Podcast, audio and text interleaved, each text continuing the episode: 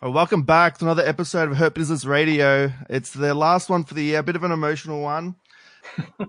and don't forget, for all your boxing apparel, Everlast needs, go to www.everlastboxing.com.au. They've got you covered. I'm joined by the classy one, Ben Damon. Ben, what's happening? Hello, Mickey. Uh, yeah, things are good, mate. Uh, very well rested. I've been um, I've been watching uh, Jade Mitchell, Kim Poulsen each night before I go to bed, and um, it sends me off in about one or two rounds, and uh, I go right through the night. So. Yeah, it's been a winning formula um, in the last week or so. Uh, other than that, uh, yeah, yeah, definitely better than Tommy Sheet. oh, just jumped straight out of the gates with a banger there. I mean, for a, it's going to get emotional on my end, I think today. That's what Mickey was referring to. I didn't think you'd be able to come on after your uh, Gatti Ward effort the other night. I thought maybe you'd still be resting up. oh, fuck you, dude. Oh, mate. Oh, my God. Obviously, Jade needs no introduction. Hiya, Jade. you shouldn't have got an introduction the other night. I'm, I'm, I'm great. Merry Christmas to both you boys and uh, to all the listeners out there. Likewise. Um, yes, Merry Christmas. Compliments yeah, well, for the season. I suppose we're just going to get straight into um, fight of the year candidate, Mitchell. My God. Yeah, well, we're going to do just a separate show on your fight. So I think yeah. we need a full hour for that. I so. think, yeah. Look, let's just quickly. Full eight hours for that, I think, because we'll yeah. be snoozing through. Let's uh, just do a series, look, one a week. I seriously, and I, I, I reckon there's a market for that. I reckon the listeners will love ripping into me. That's that's great. Look, let's let's let's brush over it and get to uh, more important things, shall we? Look, yeah, we've got. Give us twenty seconds. Honestly, twenty seconds. Go. fuck. No. That'll do. Thank you. Um, that that pretty well sums up. Look, fellas, I have never, ever, ever in my life encountered that before. Like just pure survival mode from round one. As soon as I clipped him in the first round, um, he just went into an absolute shell, and um, I couldn't do anything to to set anything up. He just kept hanging on. Um, he was warned a few times, and uh, the only thing I could see was the the back of Poulsen's head at times. And I'll tell you what very tempted just to um, whack him in the back of the scone and close the show. But I was, um, I, was I did it a couple of times and told I I'd be um, disqualified. But um, mate, I've never never encountered that. And I'll tell you the worst thing of all about that, and this is something that you couldn't see on the television, but my God, in Poulsen, I don't know what you're eating over there in Denmark, like whether it's the pickled herrings or whatever's going on. The worst BO I have ever encountered in any fighter ever. and that motherfucker hung around for 10 rounds. Not only stink, stinking the joint up. Literally stunk up the joint. Yeah, right. Okay. Literally, like, it burnt my eyeballs and I could feel it in the back of my throat. That's the smell of this man. And yeah, okay. I'm, I'm, telling you, like, it's once in, you, I'll never forget the smell of Kim Poulsen. Like, it was fucking bad. It was terrible. Okay. But anyway. Well, that'll do that. Let's never speak of it again. All right, 20 seconds. I, ga- uh, I guarantee you, you're going to come, you're going to have another dig at me within the next 20 oh, seconds, you dog. I, I, know, right, I, know, Anyway. It's hard not to. Um, ben, obviously you were. fuck you too, Mickey. Oh, fuck. Yes. And you're going to talk about Saturday night in Brisbane, um, Mickey. Uh, what an outstanding show it was uh, from DDP who um, had Dennis Hogan, obviously, um, who's already mandatory to Jaime Munguia and uh, got through with a wide unanimous, unanimous decision uh, victory over Jamie Weetch in a really entertaining fight. Sometimes um, Dennis's fights can be a little bit messy, and um, while he he consistently outboxes everyone, um, he may not always be hugely entertaining. But uh, this fight was completely entertainment, and Jamie Weetch came to fight got some good right hands off early, round one, round three, had good moments, but then Dennis was just on and um, he fought really, really well. So now um, all the talk just talk, turned to him fighting against Jaime Munguia for the uh, world title, which is a another level altogether, or a few more levels. But um, Dennis is keen for that fight, and there's conversations being had about it. But overall, yeah, really good show. Some um, some good fights on the undercard as well. A really good uh, female fighter. I don't know if you blokes have gone back and watched DD Hobbs against Baby Nansen yet, but uh, it was outstanding. Um, a really, really good fight. And one of the more controversial um, judging decisions as well that I've ever seen on the undercard. Mark Snook got away with one against Tim McCoy Williams, uh, who was on debut and a, a, highly touted amateur turning pro, and he just got robbed on the cards. So uh, a, a, great night by DDP, and um, yeah, congrats to Dennis Hogan. It's a, uh, a strange one when when such a such a well such a such a great amateur turns professional finally, and then gets ripped on the card. Do you think that they'd be investing in uh, Tim McCoy Williams? It was mind blowing. Um, to be honest, I gave him three, if not four rounds, probably four rounds. And then one of the judges had it four zip the other way. Um, one of the judges had it 3 1 the other way. And then Adam Hite um, had it correct. He had it 3 1 to Williams. But uh, yeah, it was a really, really odd one. Uh, I went on a bit of a rant on the coverage. Actually, I was just blown away, and people were just kept coming up all night saying, um, "What happened in that fight?" And I know that Williams's team were immediately going to appeal the decision, and um, yeah, yeah, really odd. Uh, particularly as you mentioned, he was um, someone that uh, a lot of eyes were on, and uh, an amateur with a, a lot of um, potential and some praise around him, and he's been um, wrought. Tim McCoy Williams actually medalled at the um, Youth World Championships. I'm, I'm positive. I think I think he got a bronze at the Youth Worlds. Okay. Yeah, right. Yeah, he looked pretty slick the other night. He, he moved really well. He, um, can certainly handle himself. So that's just so odd that um, mm. that's happened. Yeah, yeah, it was a weird one. It was a really weird one. But uh, yeah, and then that uh, female fight I mentioned was outstanding. DD Hobbs is undefeated. They want to get a fight with Katie Taylor, and she just went uh, life and death with Baby Nance and a Kiwi. Really tough. They were both um, injured to the face, covered in blood, and just uh, going down the stretch throwing um, huge right hands. It was really good stuff. The the entire crowd, and it was a big crowd there as well, uh, were on their feet by the end of that fight. It was um, it, it was special stuff. It, it was a bit like um, Mitchell Poulsen, actually. thanks, cunt. Um, I'm really held back there. No, it was. It was like it was like a. Um, it was. It was like it, as you touched on. It was like a Rocky fight. Just the girls just let it all hang out. I, I actually you did crap on about it the other day, so I checked it out.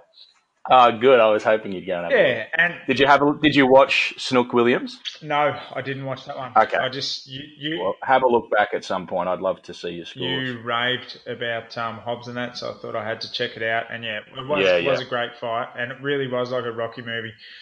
DD Hobbs literally has her hands on her chest and just walks forward, throwing bombs the entire time, just walks through shots. He's like the Terminator.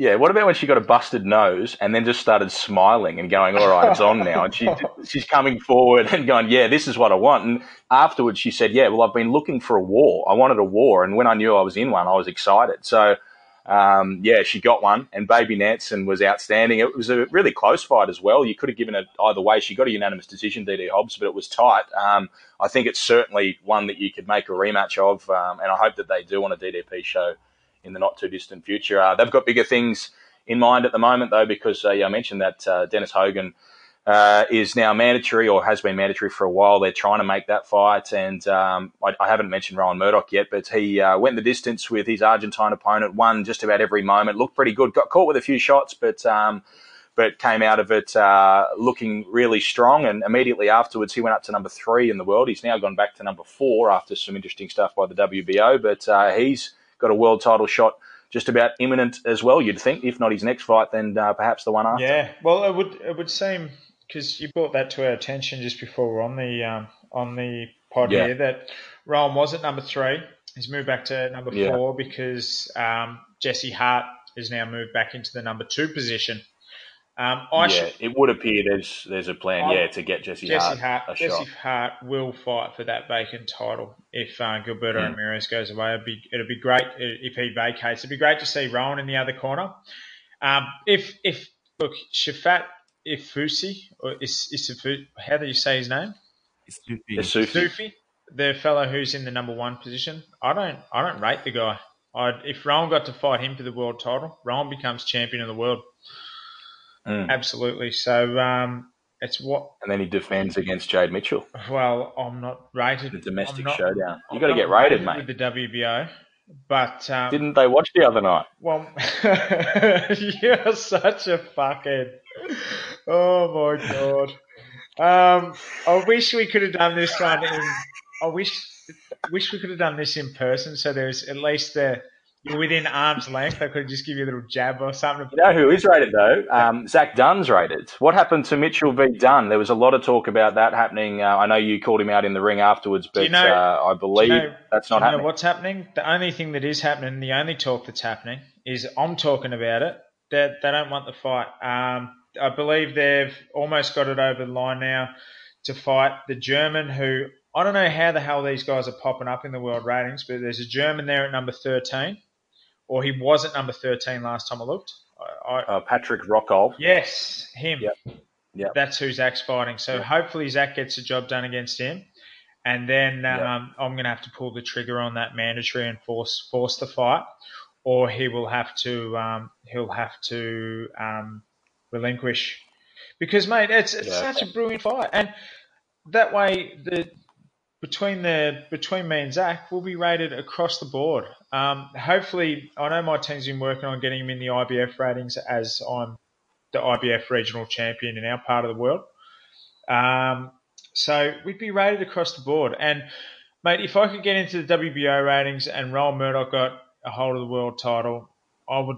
I'd absolutely love to. I'd just say Canelo was to vacate the WBA title, and somehow I found myself in a in a shot there then if I if I got a hold of a strap, I would gladly defend that against Bilal Akkawy or Zach Dunn, who are in the ratings. Um, hopefully, I get rid of Zach before that. But um, I'd gladly give give the other Aussie boys a shot. Absolutely. You um you mentioned Canelo there. Um, I had a good chat with Glenn Rushton the other night. Um, they're legitimately chasing a fight, Jeff Horn against Canelo, um, and talking about government funding to bring it to Australia. Like that, he's he's honestly keen on that, and he sees it as a possibility. They got Manny Pacquiao here. Um, it seems far fetched, but uh, yeah, who knows? Well, Glenn, uh, Glenn's also keen on yeah. getting Terence Crawford back out here to fight Horn. I yeah, mate, I mate, I just no. Let's not say that. No, let's not. And Canelo would be huge to get to get him over here. The fight I like for Jeff is the um, Argentine WBA regular champion. If he could get that at yeah, junior middleweight, that would be huge. That'd be awesome. Yeah, Jeff. Yeah, that one makes a lot of Jeff, sense. Uh, I think Jeff beats that guy. He beats him, and then there's then there's big yeah. fights for him in the uh, junior middleweight division. Um, yeah. What about uh, Hogan Munguia? Do you give Dennis Hogan any chance? Gee, he's a good fella. I'd love to see him um, win a world title. It would mean so much to him, and he's he's been on a long journey. But it's a tough tough route going through that fella. Absolutely. He he he's just so strong, isn't he? Jaime Munguia. Um, yeah. But maybe he goes up eventually. He's massive, and he's only young, so he's got to still be um, developing. Yeah, uh, you wouldn't think you'd have too long in this weight division. 13 years old, isn't he? Yeah, like he is 13 and six foot five. Um, Mexican mates. Yeah, Mexican uh, mates again. Yeah, must be. Yes, perhaps, perhaps. Yeah. Yeah. He's fighting Takeshi Inoue, um, the Japanese junior middleweight, uh, soon as well. And I think there's plans from the DDP boys to be there ringside at that fight and um, to get the conversations going with Golden Boy and see what they can do uh, to bring that fight to hopefully to Australia. And you know, you could combine it with um, with the big fight with Jeff Horn fighting against someone, or you can do them separately. Or there's lots of things happening in boxing in Queensland. It's very very exciting. That's a possibility, and that is exciting. Imagine that two two world titles on Australian shores, two boys from the same gym, two boys in the same weight division. Jeff Horn, who's an absolute superstar up there, and then you've got Dennis Hogan, who's just such a likable fella. And um, yeah. I, yeah, I just and maybe Rohan Murdock as well. Like there, there's yeah a lot of things happening. Um, yeah, DDP, DDP, uh, absolutely killing it. They're doing awesome things. They are. Yep, no doubt. And what about their future shows that they're um that they've announced and they've started? Uh, yeah, they've any... had a couple of those. I'd imagine there'd be plans for some um, uh, next year as well. Uh, obviously, they've shut up shop for this year, but um, yeah, they uh, they'll be focusing on what happens with Dennis Hogan, uh, talking with Golden Boys, seeing what they can do and where that's going to end up, um, and Rohan Murdock as well, and uh, then they'll get back to planning their own domestic shows. But uh, whether those boys end up fighting in Queensland or if they fight overseas, um, world title shots are imminent for the pair of them. the um, the production and everything that, that they're putting together is absolutely great. What sort of numbers and stuff are they doing? Because these fights, I can I know that the people from DDP must be investing so much into um, into these cards. Um, I just wonder if there's if there is a glass ceiling, if they're going to be able to break break it. Like, do they have the funding to keep these cards going? Because those guys must be putting putting so much into these shows, and are they getting the numbers there? And is TV going to get on board? Um, because the product they're putting out is second to none. They're they're they're, they're leading the way for production and everything. I, I believe in Australia right now. Is there enough? Sure. Is there enough interest? Is there enough money in it to make it um, to actually make it feasible? Is it well, we've seen that there is certainly enough interest by what's happened with Jeff Horn. So uh, he was a virtual nobody before he came along into a fight with Manny Pacquiao. He was developed really well. They brought him through the rankings. They got him that shot. He did the business in the ring and won the fight and different. became a superstar. Different. It's a very different thing with um, Dennis Hogan, obviously being a, an Irishman, but with world titles and world title victories comes another level of success. And they've invested heavily in developing him, bringing him through uh, putting him in a position where he can win a world title. And if he does the business and, and does win that, uh, who knows what they can do? They can certainly continue to do big shows. And if they have Rohan Murdock, very, very marketable, um, looks the part, boxes well, um, would be extremely popular if people knew about him. Um, yeah. Then, yeah, you never know. They, they, uh, they've invested, they've done it the right way, and um, they're every chance of, um, of it all paying off. Because Jeff, on his way up, had the backing of Duco who were doing big shows in New Zealand, and and they're selling out they're selling out um, stadiums for, for, Joseph Parker fights on the way up. Um, so he, he sort of rode the wave of that, and the way he was matched and the way he was handled on his, on his way up, they just did such a brilliant job. I just yeah, like I and then right at the I, end they did the deal the, sorry, they did the deal with Fox, and he headlined a couple of our shows um, domestically um, before the Pacquiao fight. He had um, a couple in Queensland, and uh, looked really good in both of them. They were on um, free to air Fox, and then obviously he became a pay per view star after um, the Manny Pacquiao event. So I suppose what, yeah, I'm, it, what I'm doing yeah. is I'm really just fishing because you're you're you're the man who's in the know with you're more in the know than any of us, that's for sure, about what's going on with TV and that. I just want to see these great shows that these guys are putting together back on TV because that's what this sport needs in this country. yeah, that's what I want to see as well. And um, I, I, know that there are some very high level conversations that are being had um, and have been being had for a little while. And I'm confident that next year we'll see a lot more domestic boxing on Australian television. So um, it, it, remains to be seen what the um, what the nature of that is, who gets the shows, where the shows are, um, and all that sort of thing. But uh, I'm confident there'll be more uh, boxing well, on Australian television. Well, I'll tell you what. What that... about free to wear though? Like actual free to wear? Because I remember Lucas Browne when he fought, I think Julius Long the first time. Wasn't that on Channel Nine? Yeah, that was the footy show fight nights that um, yeah. that did um, which you know was a was a good concept. Probably just um, just not done uh, as well as it could have been, and, and, as a result, not as successful. They got good figures off the back of um, being after some um, mainstream major sports coverages, but um, yeah, the the shows themselves uh, probably didn't quite hit the market, And since that time. Uh, there's been no moves by free to air networks to get involved in boxing again. I've had conversations with um, all three of them actually about different boxing programming, um, some of which has come close, but none of which has uh, ended up getting on. And in terms of just putting boxing on, uh, they don't seem to have an appetite in that direction at the moment. So more likely um, Fox Sports and main event. Well, okay. it'd be great if you'd work harder. And off the back of that, I just want to take time to say that um, I'm just happy that I did my part for Australian boxing, getting it back in the public eye again versus Poulsen, all right? So, well, what we're going to do is invite all the to sit them around.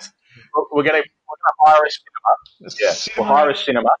Um, sit them all in there and just have 10 rounds of boring Mitchell v. Poulsen.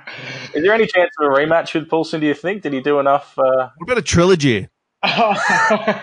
I, I tell you what, the number one stipulation in the contract is going to be that that motherfucker is wearing deodorant. All right, I'll think, Jesus Christ.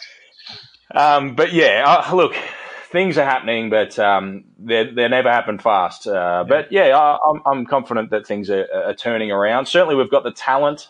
Um, there are enough uh, promoters having a, a really good crack, and um, there's you know there's enough people who are invested and That's... interested in the sport. There's a lot of fans. There's more and more fans all the time, given what's happening in Queensland in particular.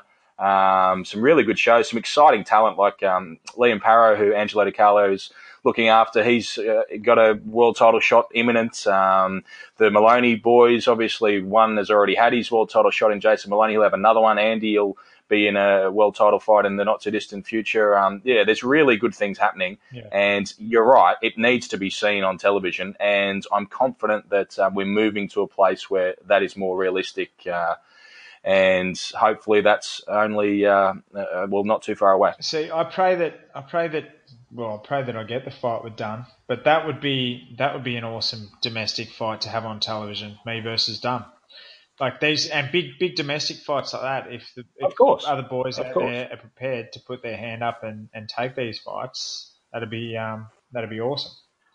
Yeah, so no doubt. We'll get it done, Ben. Yeah, I'll just go do that now. So if you folks, um, yeah, please, just, me. you can just leave and just do it. That'd be great. Yeah, yeah. quit wasting time, would you? Okay, sorry. Uh, yeah, so now, DDP doing great things up there in Brisbane. Um, what what other what what shows have we got this weekend? We've got the Luke. Well, there's a show. This is um, we're recording this Friday morning. There's a show in um, Bankstown at the um, that the Emporium, I think it's called, uh, which uh, Mike Altamura is putting on. It's uh, Billy Hussein's venue, and he's got a host of stars. They're not in um, particularly difficult looking fights, but he's got good names: Paul Fleming, uh, Jack Brubaker, Luke Jackson, and some other good fights as well through the card. Ben Siller's a cruiserweight that I like, yep. um, and that's on yeah f- Friday night in Sydney. Um, and I know that Mike has plans of um, getting into some bigger venues as he goes along, and he's got obviously a access to a really good stable of fighters there. Um, and outside of that, there's really good boxing over the weekend internationally, um, which is all on Fox Sports. A big uh, day of boxing on Fox on Sunday because you've got the rematch uh, between Dillian Whyte and Derek Chisora, um, with the main undercard bout being Renold Quinlan against uh, Josh Buatsi at light heavyweight. Um, so good luck to Renold Quinlan over there, stepping up in weight yet again. He's a natural middleweight pretty much, but he'll take a fight at, um, at, at just about any weight division, and he's uh, going in against an undefeated fighter at light heavyweight. And then in the afternoon, the uh, Charlo brothers are both in fights that are on uh, Fox Sports as well from uh, midday uh, Australian Eastern Daylight Time. Oh, nice! I didn't know about the Charlo brothers. That's great. Yeah, so you can um, actually watch nine hours of live boxing on Fox Sports 507 this Sunday. Done. So you say I don't do anything for you. Ah. Well, yeah, you're getting better. Yeah. Thanks, mate. Thanks. Take it back. Um, yeah. so it'll be interesting to see. I, I believe that um, Ren is the best best opposition that um, his UK opponent has faced. It'll be interesting to see how um, how he goes. He's so he's so highly te- How the hell do you say his name again? I think Buatsi. Buatsi. Joshua Buatsi. Uh, or Buatsi. Yeah, Buatsi. Yep. Look, so it'll be interesting to see um, to see how how Ren goes in that fight and how he looks against Buatsi. Um, I don't. I, I, wasn't. I wasn't aware that Ren was even flat out training or, or in camp. It just all of a sudden it came out of nowhere that fight. Yeah, I don't know that he was to be honest. Um, but he keeps fit, uh, yeah. and yeah, he'll take any he'll take any fight. Um, like he's obviously the biggest test for Buatsi, um, given what he's done. Definitely in terms of like punch resistance. Yeah, and he, you know, he he stopped Daniel Geale, um, so he, he, he's no yeah. mug. And his last fight, he was in the fight of the year, aside from Mitchell Poulsen, with um, with, with Damien Hooper, um, and he yeah. nearly stopped him. He was like one right hand away from stopping Damien Hooper in the fifth round of that fight. And now he goes in here, and the only question mark you'd have is that he is not a light heavyweight. Um, that if this was a middleweight, um, you give him every chance because Buatsi is untested and unproven. And while he looks extremely talented, Quinlan's had 15 fights and um, he's looked really good in at least 12 of them.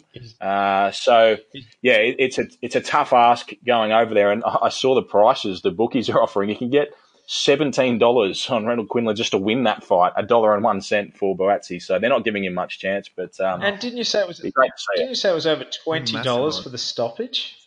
Yeah, twenty three dollars for the for the knockout victory for Quinlan. That's a fun bet right there. Because yeah, well, he, he, would be worth a cheeky twenty bucks? Well, go on. No, look, that's it. Cause we know he's got a, he's got some power and he's got good punches. Some power. Yeah, Mate, he's got plenty of he's Sorry? got plenty of power. Not only can he give it, but my God, can Randall Quinlan take it? That man is tough as exactly tough as so. nails. Yeah, he really is. Um, so yeah, as I said, the only query is the, the fact that he is going up to light heavyweight, and that is not his weight division. But um, otherwise, he, he's not a seventeen dollar chance in that fight. Yeah, so back on the um, domestic scene, uh, we saw Bilal Akkawy. Well, we didn't see it, but we heard of him stopping Fonseca in seven. Yep. Um, I watched it on Paul Nazari's Facebook. Uh, promoter Paul Nazari, who was sort of commentating through it because um, he was in the crowd at Madison Square Garden.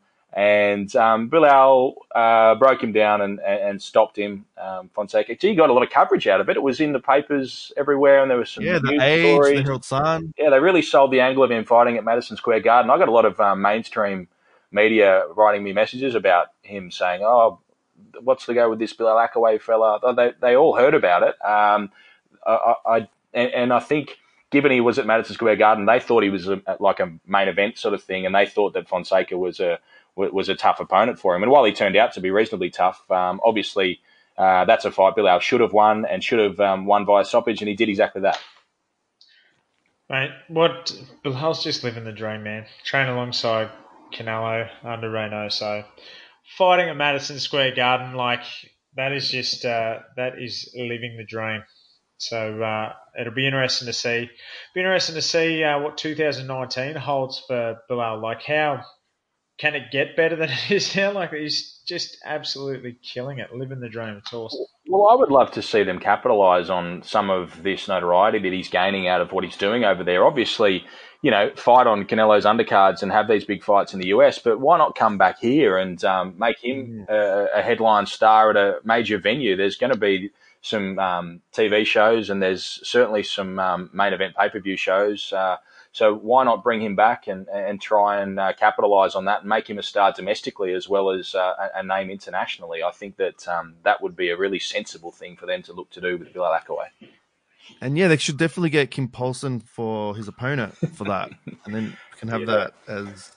Well, anyone who's going to stand in front of him is going to be an entertaining fight with Bilal, given that he punches so hard um, and you know, he he um, he moves uh, pretty well and gets himself in good spots to knock people out. So um, yeah, you'd love to see him in with uh, someone who is not Kim Poulsen. Uh, I'd love to see him in with say a Rohan Murdock or someone like those sorts of domestic fights would be outstanding. Obviously, they've got different paths at the moment and they're going in different directions, but um, those stylistic fights are, are, ones that we could build towards down the track as these guys do become uh, stars domestically and do get their rankings up internationally any of these fights with Murdock, Dunn, Akkawy, myself, we um, we should be trying to make them happen. But it just it just yeah it just comes down to risk for reward. Rohan's on the verge of that world title fight. Bilal's got what he's got going on. I see that the one that makes sense to me is we're both Melbourne boys, me and Dunn. That's that's got to happen. But the other ones are hard to make happen. But if one of us boys breaks through, gets a belt, how good would that be to see these fights domestically. Big, big oh, yeah. fights in Australia. Yeah. yeah. that's what we want. That's what we want. We want one of these guys, yourself included, to um, to get a world title and then turn you all into pay per view stars. That's uh, that's the aim. Absolutely. So Bilal was over there, and how good did Canelo look at um, super middle, just destroying yeah. Fielding? pretty much exactly as uh, we all predicted. Um, he sliced him apart with enormous body shots. I thought maybe he would last a couple more rounds and he'd use his length, but um, really interestingly, uh, Rocky Fielding and his corner seemed to have the plan of um, sitting against the ropes and trading. Trading and trying to catch him um, with counter shots. It was really odd. The one advantage that he had in that fight was his reach and he decided not to use that um, and was broken down very, very quickly. And the body shots are obviously menacing. That's the uh, the great strength of Canelo, the way that he uh, chooses his shots and punches so accurately and uses feints in order to um, to get body shots off. So it was a, a, like it's obviously easy to say watching, but gee, it was strange tactically from Rocky Fielding and his uh, camp. Also, because he got caught so early, and then he still kept coming forward yeah, and, and training go, with him. It, it we'll go to Plan B now. You would think, but yeah, um, yeah, very unusual. But uh, gee, he was up against it, wasn't he? You could tell. Um, he was, yeah, he, he knew he was in a different league all of a sudden uh, as, as soon as things started. Oh, so I just dropped out for a second, boys. Oh, you're back, are you, Jay? Did you did you take off for a while, yeah, just mate? took off. Okay. Welcome back.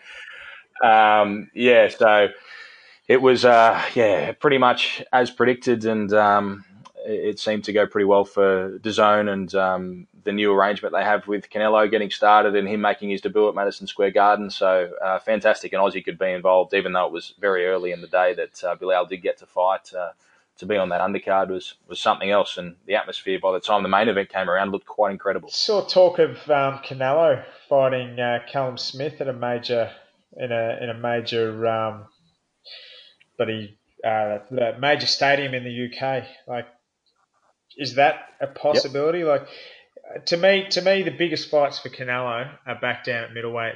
Gennady again, or Charlo's there. Um, Charlo, yeah. Andrade. Yeah, Andrade uh, Danny Jacobs, even Billy Joe. He's, you, you do get the impression that Danny Jacobs will be next. Um, I think David Lemieux was was the one that they wanted, but obviously he missed weight the other day for his Tureano Johnson fight. So uh, I, I, would. He collapsed. Yeah, yeah. Uh, you'd be very surprised if that fight can be made at any time now. But um, yeah, Danny Jacobs. I want to see that fight anyway. Yeah, collapsed. Please, come on, man! I'm collapse, collapse everywhere.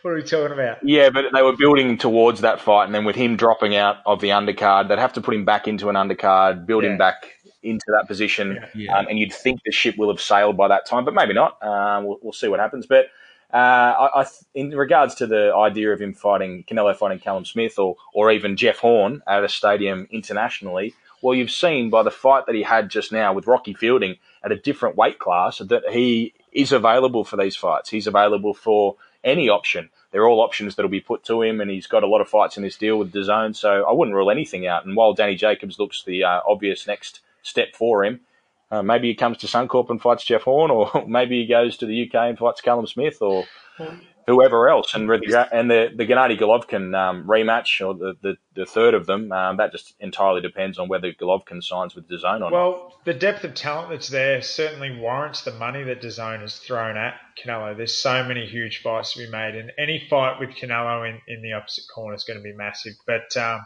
yeah, just all the names you rattled off, then it's certainly exciting. And Canelo's Canelo's still only young too, so he's going to be around for a few years, and there's going to be so many great fights with him, and it's just he's like a once in a lifetime type fighter. So it's just exciting. I'm pumped for any of those fights.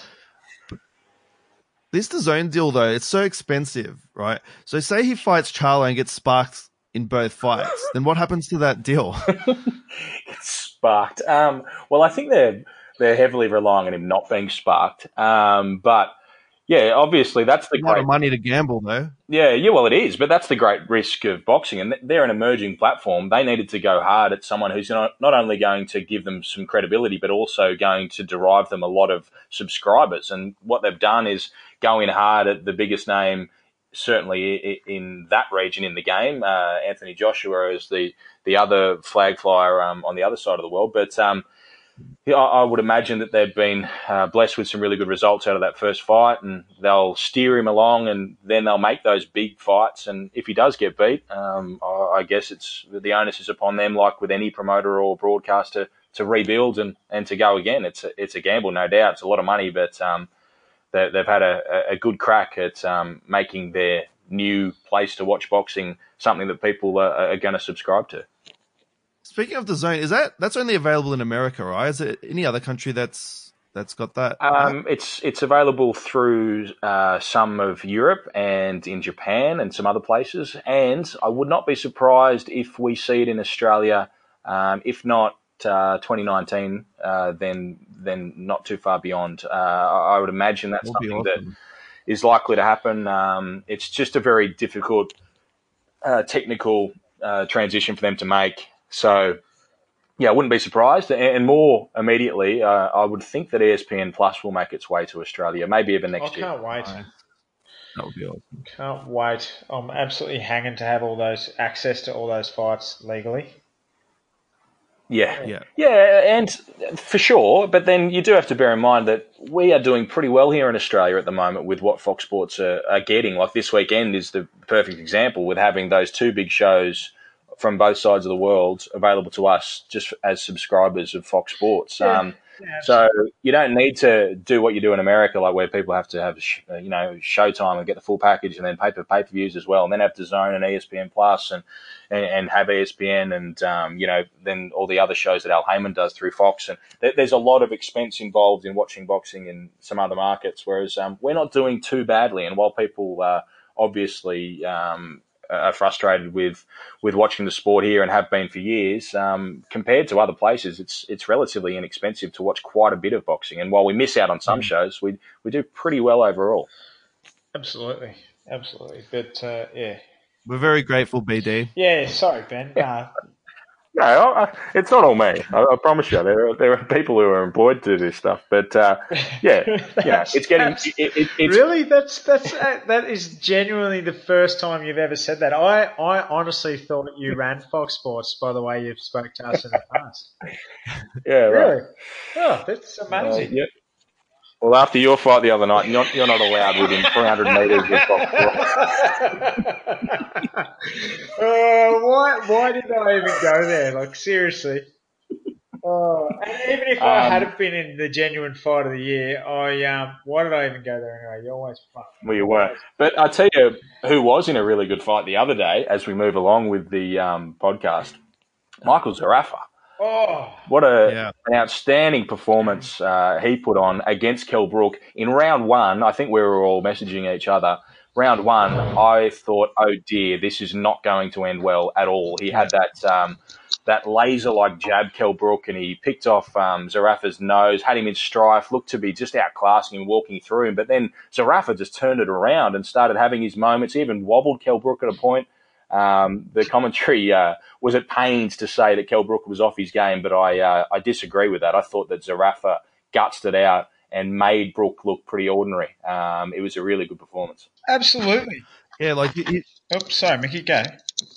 No, no, I was just saying, like Brook was just landing jabs at will in the first round. It was like rocking yeah. his head back, and yeah, I thought, man, it's probably isn't going to go much longer than this. And then, yeah, like it, full credit to Zerafa. I mean, the the British media obviously didn't give him any credit at all. The narrative was all about uh, Brook looking bad and enticing Amir Khan into a fight, but they what they didn't talk about is just how how gutsy he was to stick it out for the, those twelve rounds, and not only that, and have his moments in there as well. Yeah, look, mate, it was so painful the commentary. Uh, at the very start, Zerafa did look like a little bit of a rabbit in the headlights, but he got his way back into the fight, and um, just as Ben touched on, just gutsed it out and brought the fight to him. He got no credit whatsoever off those commentators. They were just so quick to write him off and say what a shit performance it was by Brook. Zerafa, hold your head high, brother. Like you absolutely toughed it out. Had your moments in the fight. Um, Brook clearly clearly won the fight that night. But man, what a what a performance! What a gutsy performance! And just the commentary that night just did my head in. It's like as if it's like as yeah. if he he it's like as if he he overachieved and they just it was as if they were dirty on him for making everyone look bad. It, it was just yeah, they made their decision on what they expected to see in that fight before they began that broadcast, and um, it was Adam Smith and Carl Froch who are obviously um, you know very very talented and um, experienced commentators, but they couldn't get out of their mindset that um, that Brook was going to walk through him. And I think after what they saw in round one and what we all saw, they thought, oh, it's imminent, the end of this. And then when that didn't happen, when Zerafa managed to go to his next level, they were confused and surprised by it. So rather than admire what he was doing. They just continued to pour on um, their thought process that uh, that Brook was meant to walk through him after what they saw in round one, and they couldn't switch out of it. So it became pretty difficult to hear. But um, I guess that's as Australians and as people who know Michael Zerafa, um, you know, it was difficult for us. But maybe in the UK there wasn't much talk about the commentary. I'm not really sure. Um, yeah, but certainly certainly hard to see an Aussie um, doing well and toughing it out and, and getting absolutely no credit like yeah, we did. It's bullshit. The good thing is though, he performed well enough that Matchroom would want to do business with him again. Absolutely. If they for any other potential fights. So it's not like he got blown out of there. So mm, he he has a, a, lot of options when they come knocking again. Yeah, there's a lot of um, there's a lot of good fights at that division at Matchroom as well. Um, as uh, Michael has uh, conversed with them about before. Uh, so whether he goes back into another of those fights or whether he looks domestically, um, mm-hmm. I, I know they're not quite ready to make a decision just yet, but they're going to figure that out. I believe that he will have to earn it again. Like he's going to have to go back to um, back to the drawing board with the team, and they're going to have to work a, work out a way to get back into the world rating. So there's something there for these um, bigger promotional companies to take off in.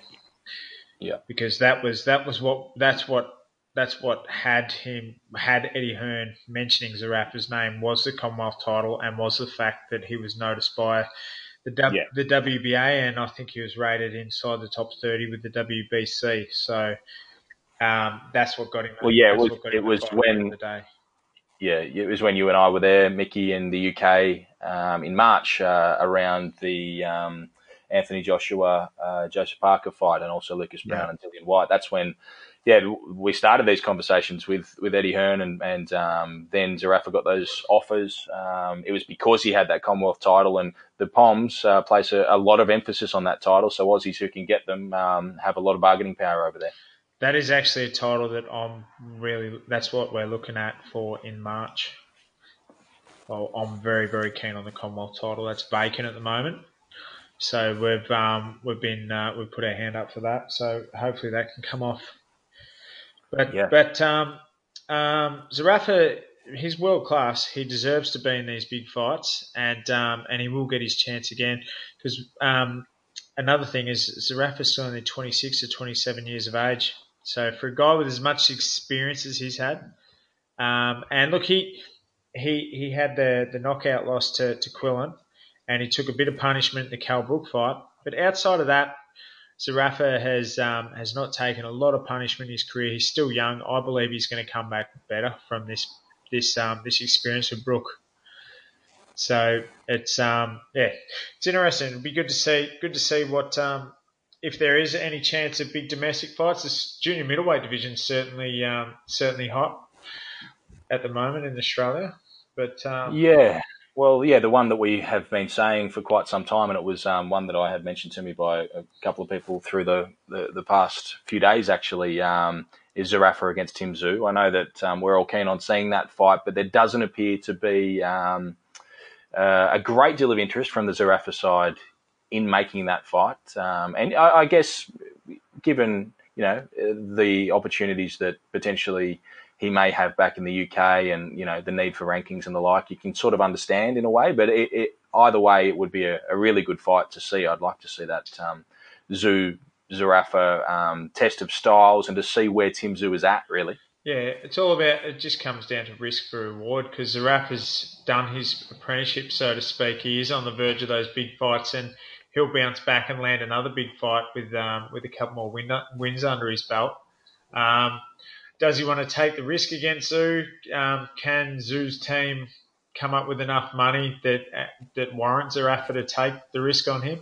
Um, yeah, we'll just have to wait and see. But it's certainly certainly an interesting fight. Then you've got I tell you a fighter I did some work with um, in the lead up to to this um, to my Poulsen war war was uh, was Dwight Ritchie and um, he he's also another one in the junior middleweight division. In Australia, I think he doesn't get enough credit. He's not a punch at all, but he's honestly one of the um, most just silky silkiest boxers I've ever shared the ring with. He's he's really talented young fighter. So super, and I'd love to see Tim Tszyu versus um, versus Dwight Ritchie. That is a fight that I would love to see. Yeah, yeah, That'd be awesome. Fight. And Ritchie's world rated as well now, isn't he? Yeah, I think he's sitting at number 13 with the IBF. Yeah. 13, 12 or 13.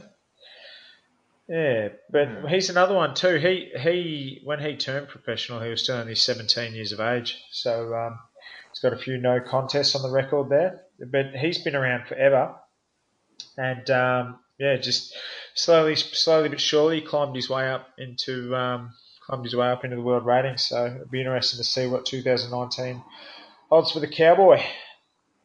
What, yeah, yeah, yeah, for sure. What Go other on. Aussie fights have we got? We've we've some good fights. We're going to touch um, Gallen and Hopper. That's signed. That's done, isn't it? Yep, we announced that yesterday. Um, so Paul Gallen fighting John Hopoate. Uh, Hopper hasn't been in the ring for a while, but he's a two-time former Australian um, heavyweight champion. Uh, went over and fought unsuccessfully against Oliver McCall at a point. Um, he has a fight uh, uh, on the street or um, at a footy game just about every week anyway, so he's certainly been keeping um, in shape. But um, but he's fighting Paul Gallen. Um, it'll be on main events. It's February the eighth of Friday night, and the idea behind it all is that um, it's a night where there's not much else on, and as we saw with Horn against Mundine, if you make a big boxing event on a Friday night where there isn't much other sport outside footy season, then pubs and clubs will go massive. So it's the sort of fight that, particularly in New South Wales, but also in Queensland and and maybe uh, bits and pieces also in WA and um, and in Victoria. Uh, you'll get a lot of people into pubs, so they'll probably make a lot of revenue out of that. And then obviously homes as well through main event for people who are, looking to, to stay at home. And um, they'll sell a lot of tickets at the Hordern Pavilion as well on a, on a Friday night. So um, yeah, two sort of um, boxers who uh, have ability in a, rough and tough and tumble, but underneath that, there'll be a really good undercard. Um, a lot of conversations about how that is taking shape, but uh, the promoter is Matt Rose, and he's got some um, some big plans. He's making some decent offers and has some big names in mind. One of those who will definitely be on that card is Tim Tszyu. They're just trying to figure out who the opponent is at this point. Um, there's a couple of names. Zerafa was one that they wanted, but uh, that won't be happening. And so they'll continue to look. But there's uh, yeah, lots of other decent names that are coming up. That's February the uh, eighth on a Friday night in Sydney. Yep. Is uh, will Kye be coming back for that one or?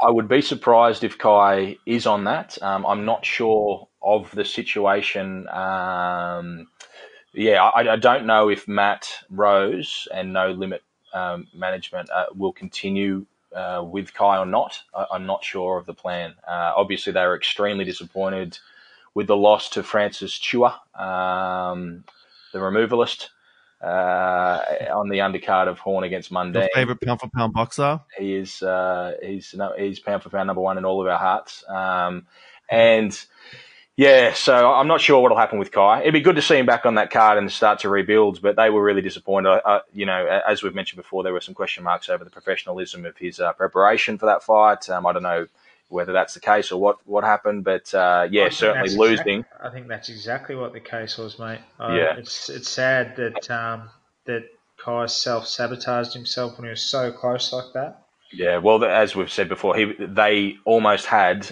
a deal to bring Vasyl Lomachenko to Australia to defend his world title against Kye McKenzie, who was the world number two. So a lot of investment um, to be brought undone and taken away by our man, the removalist. Such a brilliant story too, Kye. Like he's been through some hardship in his life, so oh, yeah. wish him wish him all the best. Yeah, and, well, um, that's the thing. Hopefully, he does take something out of this and knuckles down and has a crack and can get back in those spots because yeah, it'd be it'd be um, horrible to see him uh, dip away in, in any capacity. Uh, so yeah, we'll we'll just uh, wait and see. But in the meantime, I've been trying to find out what's next for Francis Chua. Um, I really like the fight between the removalist and the Flamingo for the Australian title. Um, I would be excited to see that. The Flamingo uh, Jacob NG uh, won against Gage Islands in a, an amazing performance, really. Uh, he's relatively inexperienced, but he looked like um, he'd been doing it for years and years. And uh, rounds three and four of that fight, his uh, body punching and his variety was outstanding against the extremely tough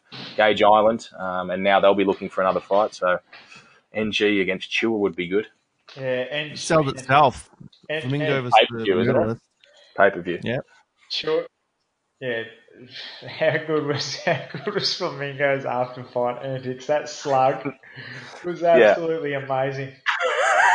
it was. Uh, yeah, if you haven't seen it, I'm sure it's on his social media or something. But Yeah, he did. Was it? Is that what it is? A slug? A slug. A slug. Yeah, mate. He's he's he's entertaining. NG yeah, is so much, and he can so fight. Like he, we we all thought that um, Gage might be too tough, but gee, just like he just broke him apart, and the way he punched to the body in, in three and four, like it was it was world class. He he could be, um, yeah, he, he could be in in some really big fights, Jacob NG. He's one to watch, that's for sure. Absolutely, so much fun. Mm. Yeah. Ben, quick question. Um, go for me or for? How did now for you? How did okay. the um the pay per view numbers do uh, for Mundine Horn compared to like Mundine Green One? Like did um, I don't know that it released numbers, but yeah, so well, Mundine Green One is the benchmark, um, yeah. and that was you know the greatest rivalry, not in Australian boxing, but in Australian sport up until that time, maybe ever.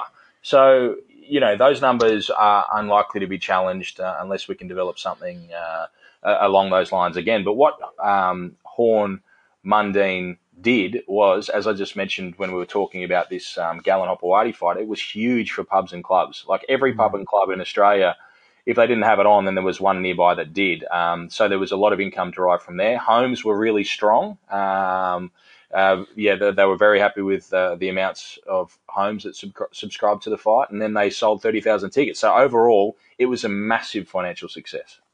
Cool, awesome, cool. It's good to know. Yeah. Boxing's well and truly alive. Oh yeah, boxing is good to go. Don't worry about that. And the idea, I know there's you know, there's always naysayers and those who go, oh, why do these footy players get all this coverage? Why are they on main event? Well, the idea is that you know they've got profiles. Yeah. They've been developed in other sports, so they get to be on these big shows. But the good thing Same for boxing when he started, yeah, that's right. And the good thing for boxing in Australia is with this new breed of promoters who are interested in good undercards, you can start to bring people through. And then, you know, in, in the not too distant future, once there is more boxing on TV and once these shows are a success, then the guys who are fighting as main event, um, as main undercards and, and further down the list on these huge shows, while there is great interest in the main events, they will become household names and then they'll be able to have their own shows. And that's the way that it works. We're bringing people through and yeah, there are plenty even within the boxing fraternity who come out to bag these shows, but there's no point bagging him. You're just better off getting on the undercard and impressing. Yeah. Yeah. At the end of the day, whenever the spotlight is on boxing, it's good for the sport. Yeah, that's right. So, that's right. And, yeah. you know, Hopper is a two time Australian heavyweight champion. So, you know, it, they're not absolute battlers, these blokes. And it's a pretty entertaining fight. Hopper's much bigger than him. And Gallen, while he's probably the fittest sports person in Australia, just about, he's not a superstar boxer. He punches hard and he's tough, but he could get caught easily by Hopper, and it's six two minute rounds this as well. So six quite an This is going to be so much fun. He's not going to like. It, there's no time for Hopper to gas. He's going to be able to keep punching, and he punches hard. Oh, absolutely, absolutely. This is going to be so much fun. I, I absolutely love this fight, and I love the idea of these fights. As he's touched on, these guys have got profile. This is what we need, and let's hope that um, Matt Rose puts a great undercard on, which no doubt he will. And um, yeah, I, I, think it's win-win. It's going to be a hell. It's going to yeah. be fun. It's going to be fun.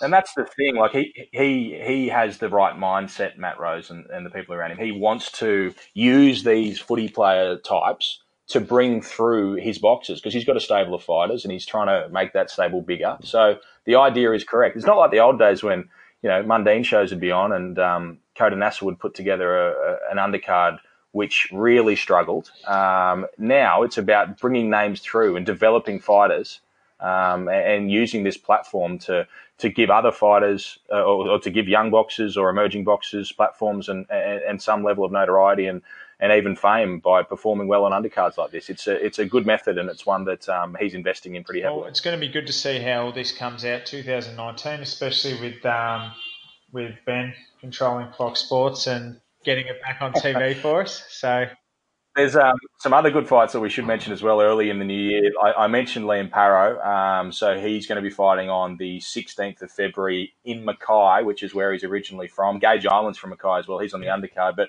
Paro is um, fighting against uh, an Italian fella, uh, Massimiliano Balasei, uh, who's 22 and 5. Um, so that, that's a good fight for the already uh, world ranked Liam Paro. And then we've got that big fight between Blake Caparello and um, Reagan yes, Dessaix. Yes. uh, which is mm. taking place at the Melbourne Pavilion as well, which Sam Labruna is uh, promoting. We, we so should break that down. That our, our next episode, our, well, our recap show will be our next episode. We should try and maybe get, if we are in person, we'll get Il Capo on the show to come talk to us about yeah. that fight. For sure. Yep. Yep. What good idea. That would be. Um, oh, it's a good fight, isn't it? Like it's. Yeah, it's great that they've taken it. Um, it's great that you know the Dessaix they're on a path. They've, they're world ranked and everything, but they've gone all right. We'll, we'll, we'll fight against Blake, who's obviously the best in or around that division um, at the That's moment. Off. So yeah, it's a, it's a really really cool fight, and it's great that they've um, they've put themselves into it. Both get it on TV, Ben. Work harder. Done. Sweet. Yeah. Well, um, another good fight I wanted to mention. Uh, Mark Flanagan. This one sort of slid through. He's fighting against David Light, who's that uh, undefeated cruiserweight, 11 and 0 from New Zealand. Um, Flanagan signed to fight him at Auckland um, in, I think it's in May, 18th of May, I believe. So, um, yeah, good fight and one that sort of slid through as well. Um, yeah, and that's a, that's a risky I, fight too I just, Flanagan. Just there's not, it, uh, there's not much for um, for Flanagan to gain from from that fight. So hopefully, um, hopefully he's getting a decent little payday over there in New Zealand. And um, yeah, well, I'd imagine he must be um, getting getting something decent because yeah, it's a sort of a, it's you know that's a, a guy on yeah, the rise. They're trying to get a name scout. Yeah. Mm. Oh, good. So wish lists for 2019, wish domestically, list. internationally. What, first, do you, what, do you, guys uh, want to see? Well, obviously, uh, Mitchell Poulsen the rematch. Uh, of course, that was coming, um, you fucking dog. So, so we want what an international um, fight that we'd like to see, and a domestic fight that we'd like to see. Is that the yeah. is that the way it's going? All right. Well, in terms of domestic fights, the two big ones well, no, actually, I'm just going to go with the one I said before: Francis Chua against Jacob Ng. That's what I want to see as a domestic fight. Um, you can have your Tim Tszyu against Michael Zerafas. You can have your um, Jai against Mark Flanagan's, but I'll take um, the Flamingo and the Removalist for a domestic. And internationally, I want to see um, Andrew Moloney in a world title fight uh, against Kal Yafai. That'd be the one for me. They're, they're, they're, mate, they're great fights. The removalist versus the flamingo would be so much fun. And Andrew Moloney, mate, he's hopefully fingers crossed he gets that Yafai fight, and Andrew Moloney's going to become champion yeah. of the world 2019. Yeah, for sure. I, I like that fight uh, stylistically. I like it because of the big stage to be on. I like it because I want Andrew Moloney to get a world title fight, but I like it more than that because I think that's a fight that Andrew Moloney wins. Yeah, absolutely. Absolutely. No, he, he will become world champion 2019. I'm predicting that. And Jason too. If he gets another crack, Jason's a real deal. Yeah, no but, doubt. Um, all right. So do you want mine? Yeah, go on. All right. Domestically, the fight that I want to see more than any other would have to be.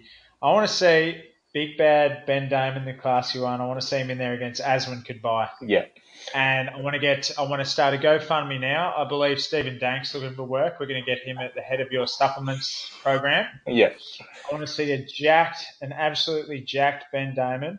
Yeah. Versus uh, Aswin Cabuy for the New South Wales cruiserweight title. Yeah, I understand that, and I.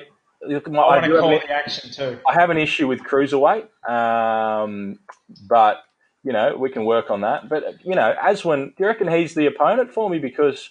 He's been there and done that. He's 1972 and four, Aswin Cabuy. Like, well, he's been about. It was, it was a fitting. It was fitting because we want to see you get you get a strap, and um, no one's fought in more state titles than the man himself, Aswin Cabuy. So, I think it'd be. I think it'd be great. He'd and, like and it too. Worry, because he's on a losing streak. Uh, he'd like to turn that around. I just I'm going to call it alongside uh, alongside Peter Maniatis. It'll be great. I think he's on a 14 fight losing streak at the moment. Aswin. Um, Is he? Yeah, so it'd be good for him to turn that around. Um, 44, Aswin Cabuy. 44. Jeez, still going strong, the old fella. He's probably fighting somewhere tonight. Uh, he's generally fighting. It's it's a Friday, so if not tonight, tomorrow. No Good doubt. I like uh, that. Well, domestically, yeah, one for, I want Zach Dunn. Me versus Zach Dunn. That's that's yep. my domestic fight. That's what I want. And yep. um, outside of that, mate, there's there's some other great fights to be made. I, I couldn't agree with you more. The Flamingo versus Chua. That's that's fun. But me versus Zach Dunn interna- internationally. Um, internationally, I'd like to see. I mate, I, I just want to see Golovkin and Canelo go at it one more time. I, I really do. I really want to see that fight, and I also want to see Fury Deontay Wilder the rematch, which is is going to happen. But there's right now there's so much, so many good fights to be made right across the board. Yeah. That um, this is a conversation that would be a whole episode worth if I if we got into detail. But yeah. Yep. Nothing. Good choices. Nothing out. Nothing out of the box for me. How about you, Mickey? Then we'll wrap it up. I'm about to piss myself. Domestically, I like to see Caparello versus Jai Opetaia. I think style wise, yep, okay, it's good. good. Um, and you know the young guy versus the experienced guy, and it has been talked in, about before that fight. I, I, know there's been some discussion. Um, so yeah, that, that, that makes sense. That's a good fight. Yeah, so it could happen hopefully end of you know mid 2019. We'll see. Um, internationally, uh, I'd like to say Joshua Wilder. 20 years after the last undisputed champion, yep. it's fitting that you know exactly 20 years later that you have another unification in the UK. Um, it, it's good for the UK America rivalry, and the heavyweight division always filters down interest to the lower weight divisions. Um, but also, I'd like to see uh, Jarrett Hurd versus Jermall Charlo in the unification as well in the lower weight divisions. Um, yeah, yeah. Well, you think that both of those fights are fights like you know, barring um, Hurd going up in weight. Um, yeah, you you'd think that those are both fights that do happen, and they do happen in 2019. You'd think the ones that you've asked for. Yeah, because like Jermall Charlo stormed the ring after Jarrett Hurd's last fight, and they had yep. a bit of a go. And uh, very often that happens, and then you don't see the fight happening for another two, three years. Mm. And it's different because when a lot of I have a lot of friends that follow MMA that watch fights, and when they see that, they think, okay, so this fight's happening next because in in the UFC that's usually how it goes. But it's I I explained to him that's not always the way it yeah, happens yeah. in boxing. But I hope in this case it, it does. Do you think maybe it's more likely that uh, Jermall Charlo uh, ends up with Jarrett Hurd when Hurd goes up to middleweight? You'd have to think that he he has to go up at some point. His body doesn't look like like we said with Jaime Munguia. Munguia, yeah. It doesn't look like a junior middleweight. Like he, he looks, and he's only young as well.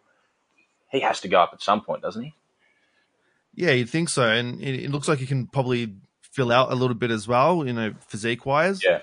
So yeah, there's a, there's a lot of options. Those two weight divisions, like there, there's so much cross pollination that can happen with with with each other. So there's so many. I did options. not expect that.